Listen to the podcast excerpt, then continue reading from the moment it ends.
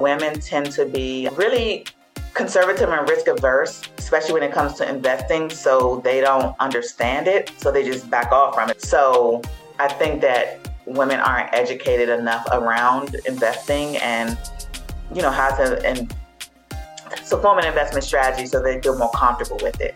And I think because of that, we just tend to not invest, not have our, our money in the market as much as men or as long as men. So when it comes time to retirement, we don't have as much saved sometimes. Welcome to another episode of the Ageless Conversations podcast. I'm Tamika from TamikaMcTier.com.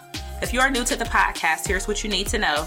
We are a community that believes that there is no age that defines the life of every woman. So every week you'll hear a conversation that I know will inspire you to change your mindset, gain confidence, and live a lifestyle thriving, not determined by age. Joining us today on the podcast, we have April Stewart, also known as April the Money Coach, also known as Millionaire Money Coach because she teaches high achieving women how to use their salaries to build a million dollar net worth. Her passion for personal finance was because right after becoming a new homeowner and buying her first car, she lost her job. She had no savings and no one to turn to for help.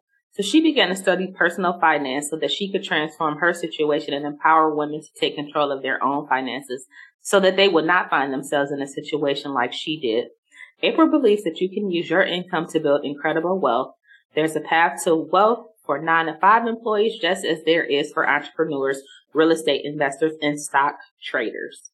April, welcome to the Ageless Conversations podcast. Hey, Tamika. Thanks for having me.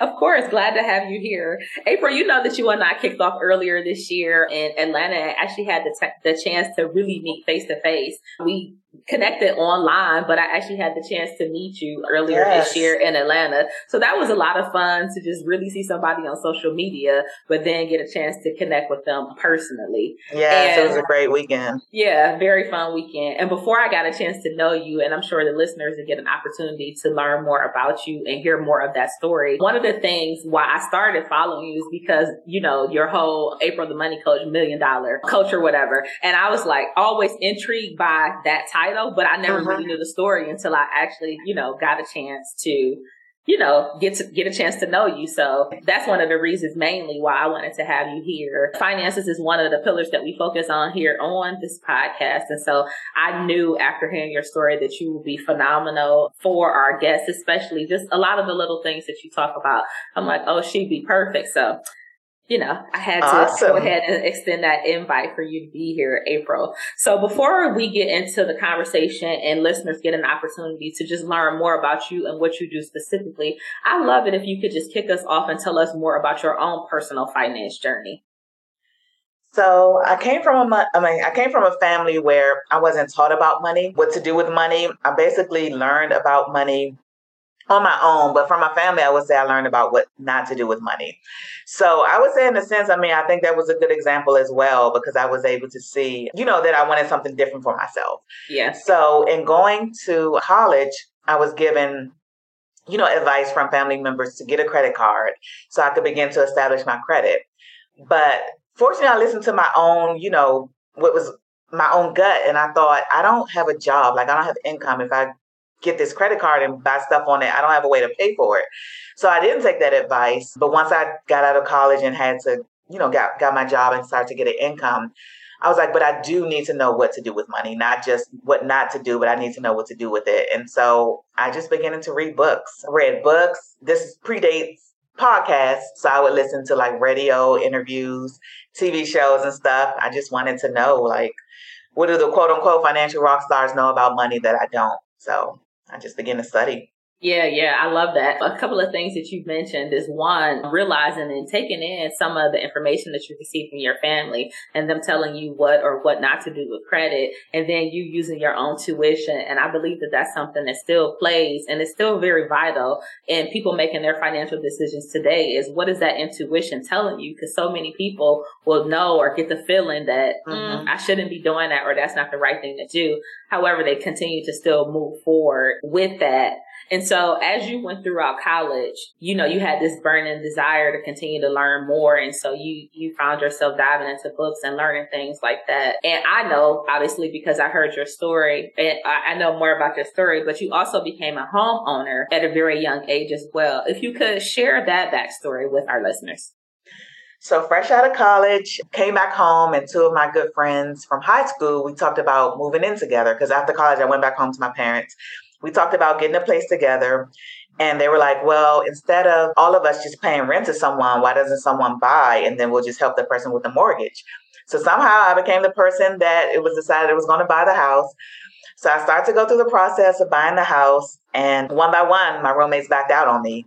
So one of them, a month before closing, said that she was no longer going to move. And then the other one, I went to closing, got the keys, called her, and said, you know, hey, you know, you can come to move in. And she let me know that she wasn't going to move in either. So I was stunned to say the least. I'm like, I bought this house because this was our agreement because, you know, you guys said that, you know, we should, someone should be buying a, have a mortgage. So yeah, and then to top it all off, a month after buying, well, I would say two weeks after buying my house, I bought my first car because you know you told not to buy any large purchases that could affect, you know, getting a house. I bought my first car, and then two weeks after that, I lost my job. So there I stood, you know, new homeowner, new car owner, no roommates, all of that. So no job now. So yeah, which is a very, very scary place. But, you know, God was with me yeah. through that time, you know, just without me knowing his hand has just been in it all. So I definitely made it through, but it was it was a tough period. Yeah, you started out with all the new new and then followed that with a no job. What were some of your initial thoughts or whatever? What fears did you have seeing your friends back out one by one, not only getting the new debt of home ownership, but you also purchased a car and then getting that notice that you were losing your job just two weeks after? Yeah, I mean, and the thing is, I didn't come I don't come from a family with money, so I had no one to turn to. It wasn't like I could say, Mom or Dad, can you help me with a mortgage for this month? And so it was just, it was really tough. I immediately, I didn't have much in savings at the time. So I immediately applied for unemployment, excuse me, unemployment, and then I just started job hunting. So I think I had unemployment maybe for a month or two to hold me over while I found a job. And I just took whatever I could get to just get some income coming in. So took that job and then continue to, to search because I knew that that's not it wasn't what I wanted to do, but I needed something. So I, I continued to search. And then I, after that, found a job that pretty much became a career, like the career path I stayed in for over a decade. Yeah, that's awesome. I love that even though reality and life at that time was definitely happen, happening for you, life was definitely life and you yeah. still didn't let that discourage you in a way where you still, you didn't look for employment. You did have enough courage to go ahead and apply for the unemployment, but still it put you on a path to begin your career in which you just stated, put you on a path to building something for over a decade. Um, so I'd love for you to talk more about that. And before you even share that, I know that I recently saw on social media, April, where you shared that this same home that you purchased, that you just talked about, that now you own that home free and clear. Share, share, share a little bit more about the audience with that and give more specifics around, um, how long did it take you? Obviously, it wasn't a 30 year mortgage. And if it was, that's fine, but you clearly paid it off before that. So if uh-huh. you don't mind, share with the listeners a little bit about how that happened for you. Yeah, so I did take out a 30 year mortgage initially. And and over time, I don't remember when, but I know at some point I did refinance to a 15 year mortgage, but that was that was down the line because of course, you know, the shorter your mortgage term, the higher your payment. So you know, I was just starting out. I was young. Of course, I couldn't take on a super high payment, but just down the line, I figured that I wanted to accelerate my payoff some. So I did go ahead and refinance it into a 15 year. But basically, I paid off my house in 20 years. So, you know, started out, set out at, of course, taking a 30 year mortgage. I got it done in 20 years. So 10 years early. And it really was just a matter of me stewarding my resources well. So, like, really managing the income that I was making to be able to have surplus to do things with, to, you know, achieve financial goals with. So, you know, things I've done along the line in terms of like investing, you know, paying off debt, paying off extra on my mortgage.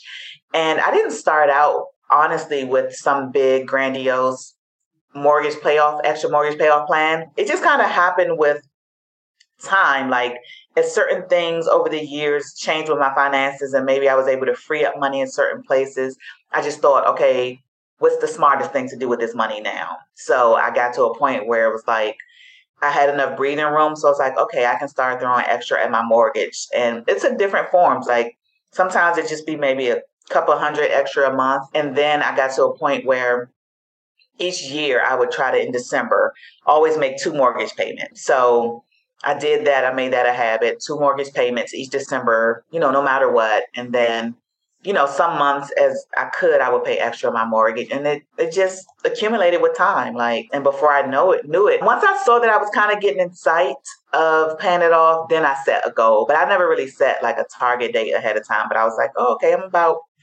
two or three or four years out. Like, let me set a goal. And I think I wanted to, to be done by, I think last January. So I'm like a year off from my goal, but still, you know, yeah, still yeah. a great accomplishment. But yeah, I think I wanted to be done January of 2021. So I got it done in November of 2022. But but yeah, definitely still accelerated it and just just blessed to be done with that now. Yeah, um, that's awesome. Did you take any time to celebrate? I know sometimes we can have big wins in our life and big or small, things are worth celebrating. And an accomplishment as such as that, I would say is worth a celebration. Did you do anything for yourself?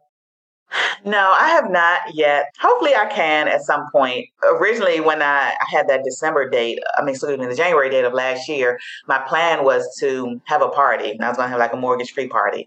But but no, I mean, my life is a little different now. Now I'm a full time entrepreneur. So just things are a little different for me. My landscape is different, but I will, you know, celebrate it at some point. Sure. And so, April, let's fast forward. Congratulations again to you Thank on that you. huge achievement. Yeah. But let's fa- let's fast forward to where you are now, who people know you as. I know that you say that you accidentally became a millionaire in your 30s. So not only have you paid off a home, but you also become a millionaire. April, talk to the audience more about um, how that happened for you, especially when you say accidentally. Yes, I call it accidental because again, so my story is a it's quite it's quite funny. Like I mean, it sounds it can sound like I wasn't being intentional. I would say I wasn't being intentional about goals. Like I was never doing what I was doing for like the clout or the status of being a millionaire. What I would say that I really done is just do smart things with my money over time. So I definitely was intentional about, you know, how I was managing my money, how I was spending it, how I was investing it, all of those things. And of course, I mean, a natural effect you would think would I'm doing it to build wealth. So of course, a point in, in building wealth is becoming a millionaire. But it was never that I like set out for that specific target. So I say accidental because I wasn't, you know, setting out for that. It happened, and then I was actually told by someone. Like it's not something that I realized. So I did all of my investing on my own using an investment strategy. I never worked with an investment advisor. And because I don't believe that you have to, it just depends on your situation. You know, you can work with a, you know, have an investment strategy so that's what I was doing. But I felt like I got myself to a point where maybe, you know, someone else can come in and give me some like fresh eyes, some outside eyes, and, you know, maybe help me to figure out some additional things I can do. So I started to look at uh, financial advisors. And then sitting down with one, he crunched my numbers and told me that I was a millionaire. And I was like, oh, okay. like I didn't know because I never really sat down. I, I didn't know how to calculate net worth at the time. So this was like 20, when was this? 2016, somewhere between 2016 2018, if I'm fuzzy on the numbers. But at that point, I'd never calculated net worth. I didn't know what that calculation was. So when he did that and told me that, and I was like, oh, okay.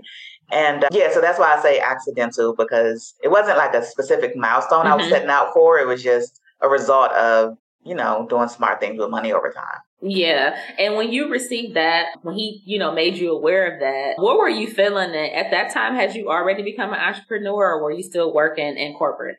Yeah, I was still working in corporate. So I didn't become an entrepreneur per se until like in the late 2019, 2020 timeframe is when I kind of launched my business, but then I didn't go full self-employed until 2021. So I'm a year self-employed now, but but yeah, entrepreneurship is just in the past three years for me. So prior to that, everything that I've built in terms of like building wealth has been through my corporate salary. Right. And that's why I target and work with the specific audience I do because I want to show them the power of what you have in your salary, your income. Because a lot of times when we think about building wealth and all of that, there's a lot of focus on, oh, people who are entrepreneurs and mm-hmm. business owners because you know your income, quote unquote. Especially when you drop the mil- the word millionaire. Mm-hmm. Yeah. or million dollar or millionaire. People right. often associate like you can only get it. That's what they think between one of those two things. Yeah, yeah, being a business owner, being an entrepreneur, being a real estate investor, yeah. being a stock trader, like those are the common things I hear. Yeah, yeah. And I'm like, I was none of those things. Like there's a path for us too as corporate employees, you know, managing our salary, stewarding it well. So I'm passionate to show that those people that you're not forgotten. There's a path for you and you there's a lot of power in the income that you make the salary yeah. that you make. Yeah, I love that. And April, you talk a lot about understanding the difference between managing your money and multiplying it. Can you give some one way versus the other way for the listeners? So I would say definitely managing money leads to multiplying it. So the, the formula that I tend to talk about or that we hear a lot is, you know, you make making, managing, and multiplying. And I think a lot of people tend to make focus on making money, but that's not really really honestly what the the key part of the equation is key part of the equation is managing your money mm-hmm. so that you can multiply it. So you know no matter how much you make you could spend everything you make. You can make a right. whole lot of money and spend exactly. it all. Yeah. So the key is of course if you want to make a whole lot of money that's great. But take that whole lot of money you're making managing it well manage it well so that you can multiply it. So managing it is um you know another way of calling maybe stewardship. So how are you spending? You know what's your debt profile look like? You know are you saving for you know emergencies so that you know if life got you life is going to happen. When those things happen you have something to fall back on and you're not then stressed out and run into debt and all of that. Mm-hmm. so you know those are like some key aspects of managing. Then of course multiplying um, you know, how are you investing it? And there's, you know, many different ways to invest. For me, it's long term investing in the stock market. You know, for other people, it may be different ways, but but then yeah, because you can't save your way to wealth. So yes, we can manage it and we can save it and all of that. That's great. You do need something in savings, but the majority of your money can't just be sitting in savings. You have actually have to take it somewhere where it can multiply.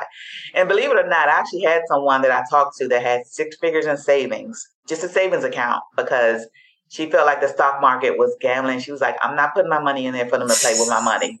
Yeah. I'm like, girl, you are losing money. Okay, so big time. I mean, I'm glad she wasn't just spending it all. She at least right. saved it, but she yeah. actually has six figures saved. Wow. In the savings account. Yeah. Yeah. And so that brings us to the next question I wanted to ask you. What are some myths that you'd like to debunk when it comes to investing that we as women or some of the things with the women that you're working with that you get an opportunity to work with and just being out in the field or seeing things on social media? What are some of the myths that you'd like to debunk or some things that people believe that you would just say, no? Yeah, so a lot of times people think that investing is gambling, that it's that it's complicated, like that it's hard to understand, that it's a lot of times for the rich. And I would say in terms of gambling, so gambling is just well, of course, we know what gambling is in terms of like, you know, casinos and all that. But investing is not gambling because it's a, yes, there's risk involved. There's risk involved in so many things, but it's, it's calculated risk for one. And then it's a risk that you know what you're getting into. You should never invest in anything you don't understand. Mm-hmm. So you know what you're getting into. You know what you can expect. If you study or if you learn about the market, if you learn about, you know, the trends of the market, like you know what you can expect. So I don't think it's well, I know it's not gambling, but I don't even think it's even that super risky either because you you know what you can expect for the most part. It's not complicated. People can make it complicated if you listen to all the talking heads and if you're trying to trace every chase every trend that's out, you know. Yeah. Crypto, NFT, all this stuff. Like if you're trying to do all the things, yes, it can be complicated, but I take a simple path to investing. I, I do, you know, long term buy and hold investing. I don't do, you know, stock trading, jumping in and out. Like all of that stuff is complicated. That's a whole special skill set. I mean, whether or not it's profitable, I mean, for a lot of people, it tends not to be. You got to be very skilled. It's, it's very, it's a very high skill area. Warren Buffett is a buy and hold one of the most successful investors investors. He's a buy and hold investor. And I'm just not trying to spend all my money like watching stocks and all that. Like I want to put my money in and let it do its thing over time. And that's, mm-hmm. you know, how I've been able to build wealth. Just let it ride the market, ride the wave, and do its thing over time. And then, of course, it's not just for the rich. I mean, how do you become rich if you don't invest? Exactly. So it's not only rich people that can invest. Like everyone, anything you have, no matter where you start, you can start. And that's an important thing. Like time is going to pass anyway. Why not let that time pass with your money invested in something growing? Sure, love it. And then I saw something that you posted and I was like, oh, I love that. And I'd love for you to just talk to us about why women are 80% more likely than men to be impoverished at retirement. So there are a lot of factors that go into, you know, women. I mean, our our incomes or our financial situation. So I mean, there's the fact that there's a pay gap, so women tend to earn less than men. There's also things like women are the main caregivers. So sometimes women have to leave the workforce mm-hmm. early or take a, a, a, large gap for care of children or parents or elderly or anything. So our time in the workforce can be a bit different than men's. One, you know, we get paid less than men in most cases. And then also women tend to be really conservative and risk averse, especially when it comes to investing. So they don't understand it. So they just back off from it. They bury mm. their heads in sand. Like the woman I told you had six figures saved because she was just like investing is that's playing with her money. So I think that women aren't educated enough around investing and you know how to and so form an investment strategy so they feel more comfortable with it. And I think because of that, we just tend to not invest, not have our, our money in the market as much as men or as long as men. So when it comes time to retirement, we don't have as much saved sometimes. Yeah. But yeah. Yeah, when I saw you post that, those were all some of the things that I instantly came came to mind for me without even reading through what you had shared about it. I started thinking about oh, th- those very same things, and I was like, I guarantee, like that's the reason why that that's a high number. Mm-hmm. You know, yeah. I'm like eighty percent. Yeah. And I mean, but quite honestly, I mean, our numbers at retirement as a whole, as Americans, is very low.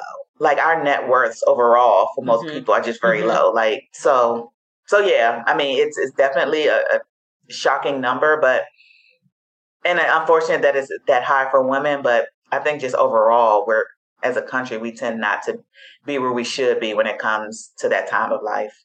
Yeah, yeah. What's some common ways that you see when you get to work with these women one on one? What's some of the common ways you see that they're losing money each month? I know that you do a lot of talking about it's money that people don't even recognize or realize that they're losing. What's some of the common ways that you see it happening? So just just for one, not having insight into your money. So a lot of times your money is just a black hole to you. You don't even know what you're doing with it. There's no clarity around it, how you're spending it. So, so that's one thing. And I think once people just see everything laid out on paper, everything laid out in front of them, like it just really opens up things for them.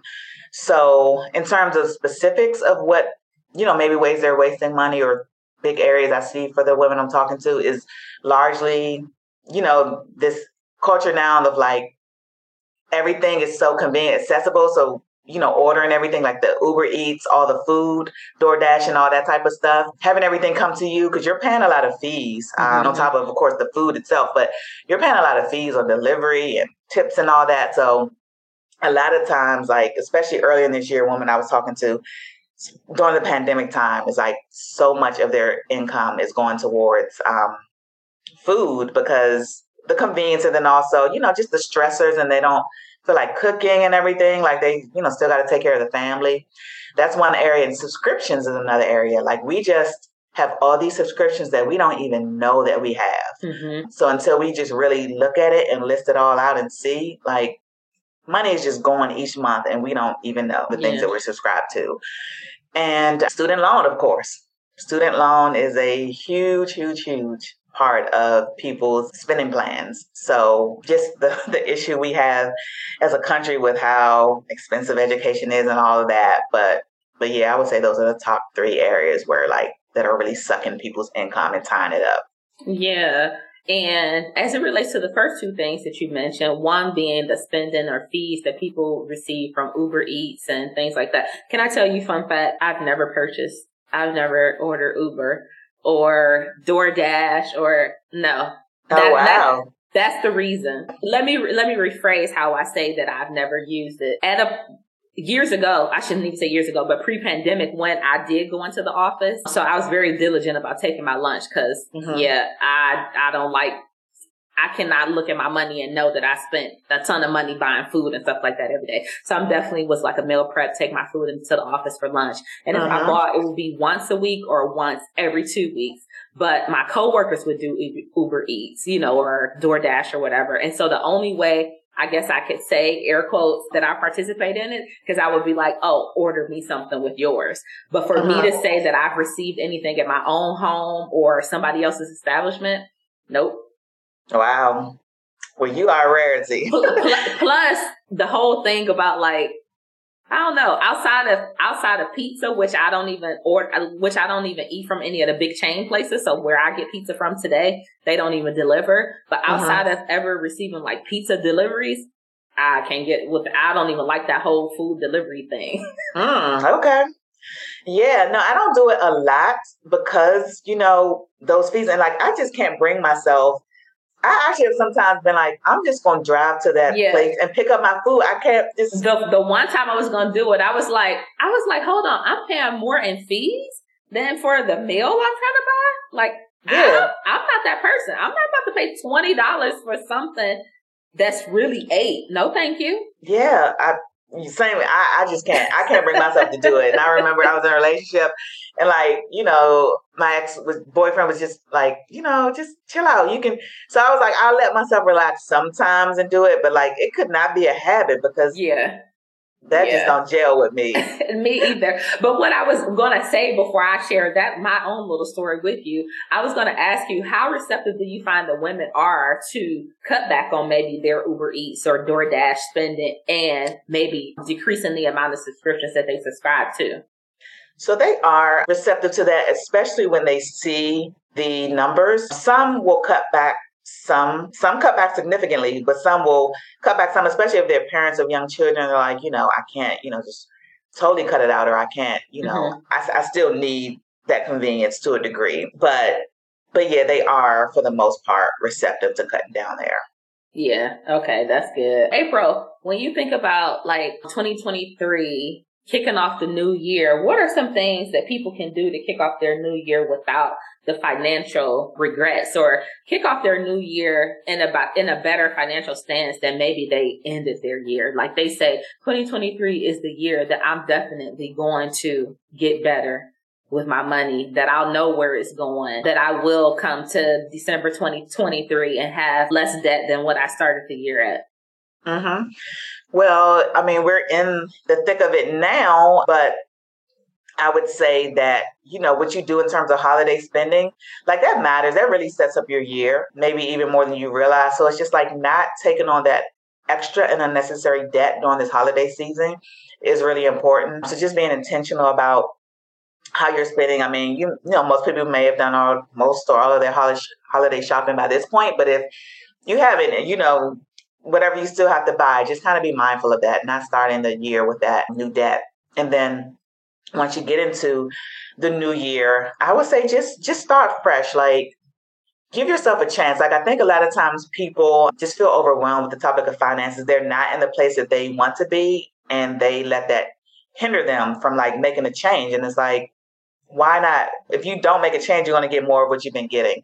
So just kind of push past that discomfort of maybe some of the disappointments and just start, like start something new. You know, just being getting intentional about your intentional about your money. So, you know, if you can set up a spending plan, get that insight. Like that's really going to be a great foundation for your finances. So just getting insight for one, what you're doing with your money is the start. I mean, that's where I started my journey. It was I started with just really knowing how I was spending my money, not guessing, not think I knew, but just really know. Mm-hmm. So I would say that's a, a, great start. And then from there, you know, it's going to inform decisions around what your next steps can be. Yeah. And when you think about where the world is, we talk about, we know that there's been a lot of inflation mm-hmm. with everything. And then, you know, we keep hearing the term like recession. What are some mm-hmm. things to say recession proof, but embrace the inflation as well?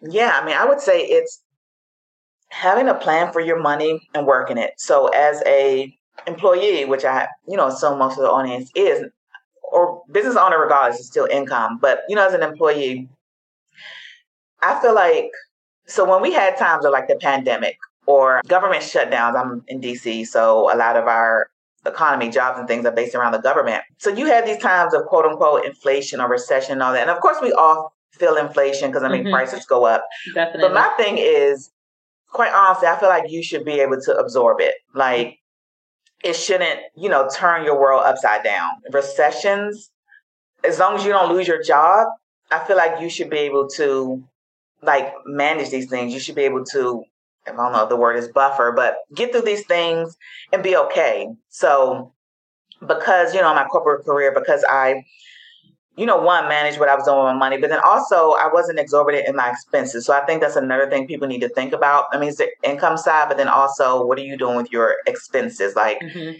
stop, you know, doing the lifestyle inflation. I mean, this is probably the time of year now where people are getting Christmas bonuses or if you go into the new year, performance bonuses and things like that. For one, stop feeling like you have to spend it all. And then also don't increase your lifestyle just because you got that pay increase now or that bonus now. So kind of stop the lifestyle inflation so that you're not just paying out your money to someone else. Like every time you get money, like, oh, now I'm going to get a bigger car, a bigger mm-hmm, mortgage. Mm-hmm. And I'm mm-hmm. just continue to pay my money out to other people. Like, keep some of that for yourself. Like now start to focus on your financial goals, your, you know, what you need to do for yourself to keep some for yourself and then multiply it. So those are, I don't know.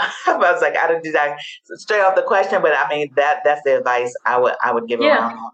Yeah, no, that's good. Okay, April, before I let you go, I'm just going to ask you four quick questions. There's no right or wrong answer. You just respond with the first thing that comes to mind, okay?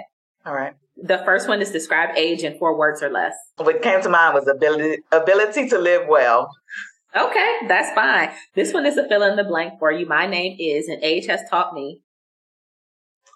My name is April, and age has taught me that, quite honestly, it, it's really a number. It's it's what you do with that age that really matters. Is not the age itself. Um, because you can be in different places at different ages, really about what you do with that that time. Ageless conversation. Woohoo! ask for permission or ask for forgiveness? I think I'm a little more on the ask for forgiveness side. I think I, yeah, I think I am there a little more. What's your why behind it? So people tend to think I'm a rule follower and all that because I'm structured, but rules have to make sense to me. So I submit to authority where I need to, but but if something doesn't make sense, I will just do it. And if I get slapped on the hand, I'll deal with that. Because at work, when I was working, like I didn't wait for my manager or whatever the leaders to tell me everything. I did my own thing, and I even had coworkers like, "Oh, we're not supposed to do that." And I'm like, "Well, that doesn't make sense. I'm to do it. If you're not to do it, that's fine for you, but I'm to do it. And if they have a problem, we'll deal with it then." So yeah, I love it. Comfortable silences or nonstop conversation? Comfortable silence. I love it. So I'm an introvert, so I don't feel my moments with a bunch of talking. I'm not very chatter chattery, if that's a word. Yeah. All right, April, what final words do you have for our listeners? And make sure you let them know where they can follow you, where they can connect with you, and if somebody's looking to work with you, how they can do that. So, the advice I would give is to get a plan for your money, get intentional about what you're doing with your money. I think it's especially important, you know, as we are dealing with high inflation, as we're dealing with you know, recession is definitely coming. If You guys, I mean, I don't know how much you listen to, famine, there are definitely things that are coming. It's not preaching doom and gloom, it's just about getting ready for what's coming. And it's more important than ever to get intentional about around your money, to get a plan around your money, to know how you're spending it, to know how you can wisely use it. Like wisdom is is what we really want to operate in right now. So you can follow me on Instagram at April the Money Coach. That's where I'm most active. I'm also April the Money Coach on LinkedIn. So those are the two platforms that I'm um, primarily on. And on Instagram, this is a great. I have a free. It's called free it's millionaire money checklist is free. So I have my free millionaire money checklist that you can grab on Instagram. If you just go to my link, the link in my bio, it'll say, you know, millionaire money checklist. But that's really important because it tells you the steps I took to become a millionaire. So there's like five key areas that you need to money, manage your money in. So it'll give you those five key areas, or it'll give you some of the steps, like checklist things you can do within those areas, so you can see have I done this or not? Do I need to do this? So that's a great thing for you to look at to assess your your you know your road to wealth. And then also I talk about like the the powerful like some of the key things I do to manage my money on a monthly basis. I give some of those tips in there. And then also just as you're building wealth, things to look out for. So it's a really comprehensive checklist to help you see where you are with your money. So you can grab that in the link in my bio at aprilthemoneycoach.com or on my website, April the Money Coach. My website is aprilthemoneycoach.com, and there's a link to it there as well. All right, April, thank you so much for being a guest here today. I enjoyed our conversation, and I'm sure that the listeners will definitely be able to take something away from this conversation and make it applicable to their lives. So thank you again. Thank you for having me. Thank you for listening to the Ageless Conversations podcast. If you've enjoyed this episode and you'd like to support the podcast, please share it with others or leave a rating and review. Your review really does help others find out about the podcast. As always, you can head over to my website now at tamikamctier.com to sign up for my email list as well as check out the links and resources in the show notes. That's all for this episode. Talk to you all next week.